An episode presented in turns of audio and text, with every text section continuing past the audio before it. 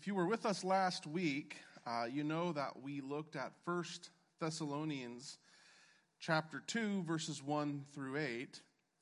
And in those verses, we see Paul rehearsing or, or repeating, going over, doing a replay of his time with the Thessalonians. The brief few weeks he had there in which he planted the church and he wants to remind them of the manner of his ministry, the motivation of his ministry, and in fact, the mission of his ministry. And you may remember that I said that when Paul is going over the details of his own ministry, it's not just that he's wanting people to recall how he acted. He always does so with an eye towards imitation. He wants people to imitate him in the same way that he is imitating Christ. The imitation of Christ is a core concept in Christianity. So, for example, 1 Peter 5 3 repeatedly, or, or I should say emphatically, tells us that the elders should be an example to the flock. So, Paul's example to the church provides the example that we are then to emulate to each other. And so, in keeping with that theme or that basic concept, we're going to pause for two weeks from our study of First Thessalonians. Why? Well, uh, you may recall that earlier this year at our congregational meeting, uh, we announced that during the month of April, we are going to be doing officer nominations. Uh, the church has changed a lot. It's grown a lot in the past 14 months or so. And the time has come that we need to add fresh blood, so to speak, to the officer ranks of our church. Uh, so we, we are going to offer to the congregation the opportunity to nominate men to the offices of elder and deacon. And so, what the session requested is that I spend the last two weeks of March, this week and next week, talking about setting the context for church officers and that nomination season, which will be taking place in just a few short weeks.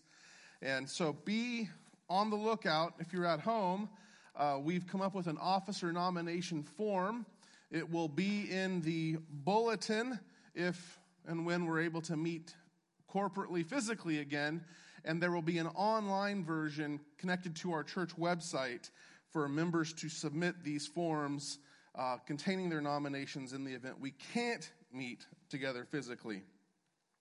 Uh, but the, the Bible speaks about church officers at length throughout its pages. Uh, for example, Ephesians 4 11 to 14 describes for us the basic purpose of officers to mature the saints for the work of ministry, okay? And of course, we have uh, 1 Timothy 3 and Titus 1, which goes over the qualifications for officers. But I want to, in today's message, with the passage we're going to look at, I want to sort of back up a bit and I want to answer the question about why you should even care. Why does it even really matter who our officers are? Why does it really matter that we have leadership at all? And so we're going to look today at Paul's words to the Ephesian elders uh, that he gives in Acts chapter 20. Uh, for those of you who are not aware, the church in Ephesus is a very significant church in the pages of the Bible. Not only is it the longest tenured ministry that Paul has, he's there about three years, uh, but he addresses the elders here. There's an epistle directed to the church in Ephesus. Later, he sends Timothy back to minister to the church in Ephesus. And then, of course, in Revelation 2, it's the first church that's addressed. So, Ephesus, because of its strategic location on the west coast of what is now modern day Turkey, it is the hub of all of Paul's ministry to that area. And so, it's a very significant church. At the end of his third missionary journey, Paul is, Paul is set. He is going back to Jerusalem. Okay, he's, he recognizes things are coming to a head. He, even in our passage today, he's going to say that he's constrained by the Spirit to get to Jerusalem. Okay, so he's, he's on a mission. And so he stops on his way back to Jerusalem. He stops in the town of Miletus, which is about 50 miles from Ephesus. And from there, he sends for the Ephesian elders. So on foot, if you do the math, that's a good four to five day walk to get back to Paul. So four to five days to get up to the elders, however long it took for them to get assembled, and then they come down to see Paul. And so Paul's words here are vital for our understanding of why church leadership matters. So everything I've said is context up to this point. Please turn with me in your copy of the Word of God to the book of Acts, verse 17, as we read through the rest of the chapter. Now, from Miletus, he sent to Ephesus and called the elders of the church to come to him. And when they came to him, he said to them, You yourselves know how I lived among you the whole time from the first day that I set foot in Asia, serving the Lord with all humility and with tears and with trials that happened to me through the plots of the Jews. How I did not shrink from declaring to you anything that was profitable, and teaching you in public and from house to house, testifying both to Jews and to Greeks of repentance towards God and of faith in our Lord Jesus Christ.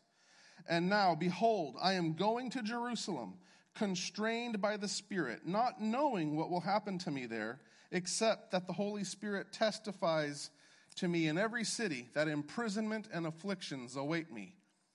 But I do not account my life of any value, nor precious to myself, if only I may finish my course and the ministry that I received from the Lord Jesus, to testify to the gospel of the grace of God. And now behold, I know that none of you among whom I have gone about proclaiming the kingdom will see my face again. Therefore, I testify to you this day that I am innocent of the blood of all. For I did not shrink from declaring to you the whole counsel of God. Pay careful attention to yourselves and to all the flock in which the Holy Spirit has made you overseers, to care for the church of God, which he obtained with his own blood. I know that after my departure, fierce wolves will come in among you, not sparing the flock. And from among your own selves will arise men speaking twisted things to draw away the disciples after them. Therefore, be alert, remembering that for three years I did not cease night or day to admonish everyone with tears. And now I commend you to God and to the word of his grace, which is able to build you up and to give you the inheritance among all those who are sanctified. I coveted no one's silver or gold or apparel. You yourselves know that these hands ministered to my necessities and to those who were with me. In all things, I have shown you that by working hard in this way, we must help the weak. And remember the words of the Lord Jesus, how he himself said, It is more blessed to give than to receive. And when he had said these things, he knelt down and prayed with them all. And there was much weeping on the part of all they embraced Paul and kissed him, be, being sorrowful most of all because of the word that he had spoken that they would not see his face again. And they accompanied him to the ship. Brothers and sisters, this is God's word to us. The grass withers and the flower fades, but the word of our God stands forever. Let's pray. Almighty God, we thank you for this word. We thank you that by the Spirit, Paul spoke it, and that by the Spirit, Luke wrote it. We ask, Lord, that we would turn our hearts and our minds to what it tells us, and that we would submit ourselves to it and be shaped by it.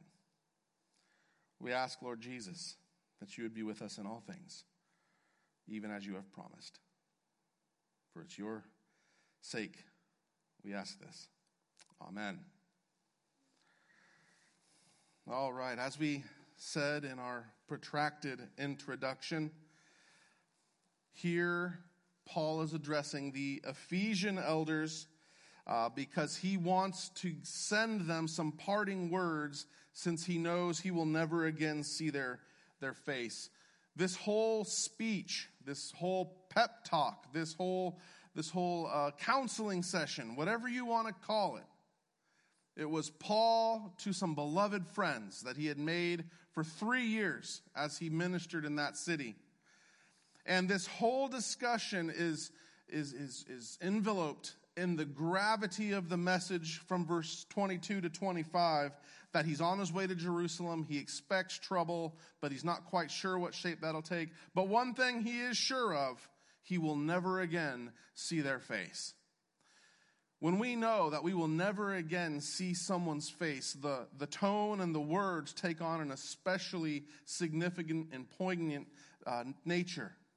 We know, for example, that when Paul writes his final words to Timothy in 2 Timothy, they, they are especially powerful as he sees that even now he's being poured out as a drink offering and that he has finished his race. And so he wants to motivate and inspire and encourage the, the Ephesian elders to take seriously the task before them. Paul cares significantly for his people, for Christians, for the church. And Paul says something here uh, that, that, that strikes me, and, and I hope that it strikes you. Uh, Paul, in verse 24, uh, he says that he does not account his life as precious to me, nor as of any value, except or save that I finish the ministry that Christ has given to me. That is incredible.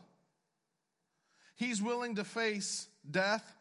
He's willing to face uncertainty. He's willing to face all of the trouble that comes from being marked as an apostle, so much that his life itself is meaningless to himself, except that he finished the ministry given to him by Jesus.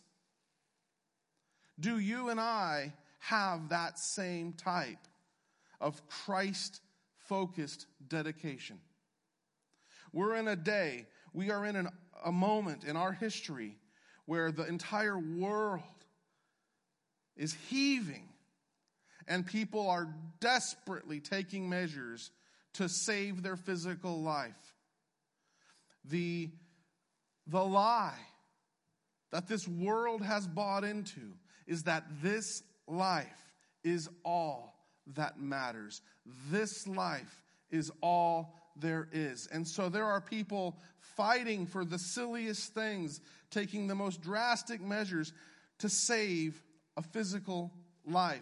They are consumed by fear. And Paul sets forth an example that has marked Christians throughout history. Paul totally bought into the narrative that Jesus Christ is real. The resurrection of the dead is real. The inheritance that we have is real. And so, Christian, we stand at a unique opportunity. We are at a unique moment in history with a unique opportunity to testify to the world that this life may be important, but it is not ultimate. There is one. And there is a something that can so grip our hearts that everything in this world pales in comparison and we can live free. Have you ever noticed how at the beginning of the book of Acts, the 12 disciples or the 11 disciples, the followers of Christ, they are technically free, but they are in bondage to fear. They are in an upper room, hiding, quaking in their boots, lest they get discovered. Fast forward to the end of Acts, and you see a man in chains. But that man is free. and the gospel is being trumpeted. Brothers and sisters, listen to me closely. The kingdom that Paul preaches is one who the, in which the values of this world are turned on their head. The kingdom of God, of which we are citizens by faith in Christ, is one in which we are told that if we seek to save our lives, we will what? Lose it. And if we lose our lives for Christ's sake and the gospel's, we will what? Gain it. Keep it. So Paul is free. And this freedom from self interest, from self preservation, this, this motivates him and enables him to give himself freely and wholly to the work of the Lord. This is not some unique apostolic gift. This is full orbed Christianity modeled out. That's what that is. This is the goal. This is what we should be aiming for. And so Paul has given himself wholly to his mission because of the worthiness of the one who assigned it and the importance of the mission itself. We see here that Paul makes reference to the church as a flock. And when he uses that term, that agrarian term, that, that, that agricultural hus- animal husbandry term, he's employing a time honored, thoroughly biblical notion, a thoroughly biblical metaphor or image for how God's people relate to the Lord. Going back, for example, one of the most famous Psalms, Psalm 23. How does it begin? The Lord is my shepherd. Okay? The idea of us being the Lord's flock is biblical. And we see powerfully in Ezekiel 34 where the Lord pronounces judgment against the shepherds of the flock. Because the shepherds, that is the rulers, both political and religious, the rulers of the people, have abused, neglected, and exploited the flock. And so the Lord in Ezekiel 34 says that He Himself would come and shepherd the flock. Which is why in John 10, when Jesus comes on the scene and says, I am the good shepherd, there's that direct tie in to what the Lord had said hundreds of years before through the prophet Ezekiel. And so, building on and extrapolating out from the Lord Jesus himself declaring to be the good shepherd, that same imagery then is applied to subsequent leaders in the church. We are to be shepherds of the flock, or dare I say, under shepherds of the flock. That is, one of my seminary professors made the point that um, there, there, we really shouldn't call ourselves, in churches that have multiple staff, we shouldn't call ourselves senior pastors because there's only one senior pastor, and that's Jesus. Every single one of us is an under shepherd. Every single one. But Paul here is driven by an intensity, and he wants his people to understand that the, that the metaphor being used is to show that there is continuity and tie in between their situation there and the situation between God and his people going back all the way. We share that same story. We are in that family lineage. And Paul here stresses to the Ephesian elders that they need to take very seriously their role and their responsibility for th- at least three reasons. First, the church is visible. Second, the church is valuable. And third, the church is vulnerable. In our day, in which church membership is down and people flitter about and, uh, and, and hop from one church to another or, or, or find their entire spiritual sustenance uh, through, through, through online uh, only or TV preachers uh, with, with no connection to an organic physical body, Paul here provides a powerful corrective. You see, we are not ethereal beings. We are not disembodied spirits. We are real, tangible people with real, tangible concerns and needs. And so Paul physically showed up, even as the Lord physically showed up. And Paul did real physical labor. He engaged in real physical teaching. He engaged in real physical support. Why? Because we're talking about a real physical, that is, visible church. When Jesus saves people, he brings them into flocks, little mini underflocks in whatever geographic area they are. And it's the realness of our existence that compels us to have a realness to our assembly. And in a real body of people, there are real concerns that have to be addressed. And so it takes real elders and deacons, officers, to process and handle these matters. When Jesus says, I will build my church, he promises that not only will people get saved, but that people will be assembled for the purposes of discipleship and fellowship, encouragement and support. And Paul knows this, which is why he says, to guard that flock. And then he says that we're valuable.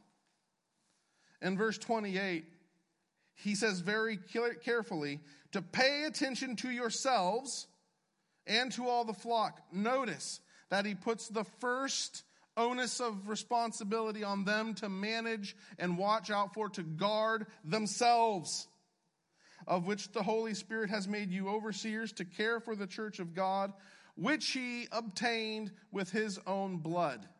Okay, you are precious to the Lord. And it's not just your spirit that's precious to the Lord. You, with all of your warts and blemishes, you with all of your neediness, you with all of your concerns, you with all of your smiles and frowns, whatever. You as a real total person are precious to the Lord. And He purchased you, He redeemed you from destruction with His own blood, underscoring the intense value that you have to God. In light of this incredible value, then, anyone who has been entrusted to the care of those people had better take care because they're messing with someone else's beloved. It's precisely why the shepherds of Israel were so judged. Because they were abusing and neglecting and exploiting the very ones they were called to watch out for. Third, they're vulnerable. We are vulnerable. Paul knows that after his departure, threats will come from without and within. Fierce wolves will come in among you, not sparing the flock. Okay, it's a gruesome, savage image of a wild beast coming in and dis- destroying things.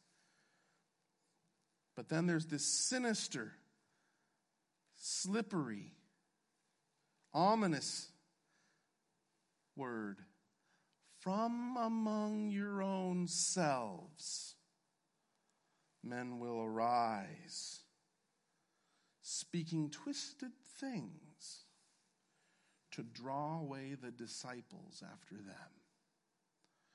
How do you think that felt to the Ephesian elders to be told that from among their own selves would arise men speaking twisted things?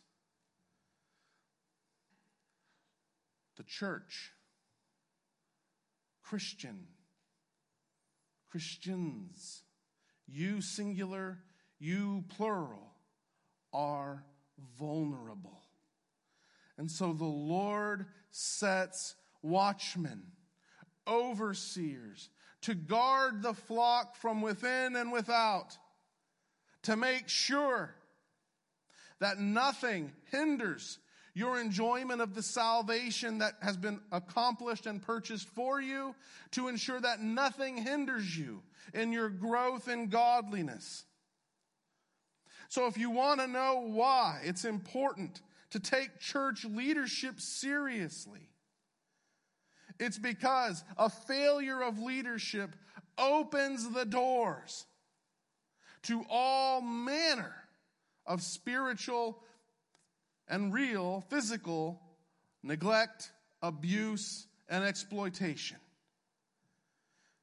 A lack of leadership is destined to lead to a diminished church spiritual life. It is significant because you are valuable. We are vulnerable because we are visible. And so, members of Spring Cypress Presbyterian Church, in a few weeks, you're going to have an opportunity to select for yourselves some men for consideration to the offices of elder and deacon. Take it seriously. Do not think that you should put men into position of office as an attaboy for being here a long time. Do not think that you should put someone forward for office who's marginally involved, hoping to entice them to greater involvement by handing them the keys to the kingdom, so to speak. No. Your church, your soul is on the line. Choose your leaders carefully. Take very seriously the admonition of Paul here and ensure that when you select a man, you are selecting a man who is qualified and competent and committed. Next week, as we continue our brief divergent trail, we're going to look at the duties responsibilities, and qualifications of officers because I want each of you to go into this process eyes wide open and hearts that are filled with a fervor to ensure that our church continues down the right path as directed by competent leaders. Let's pray.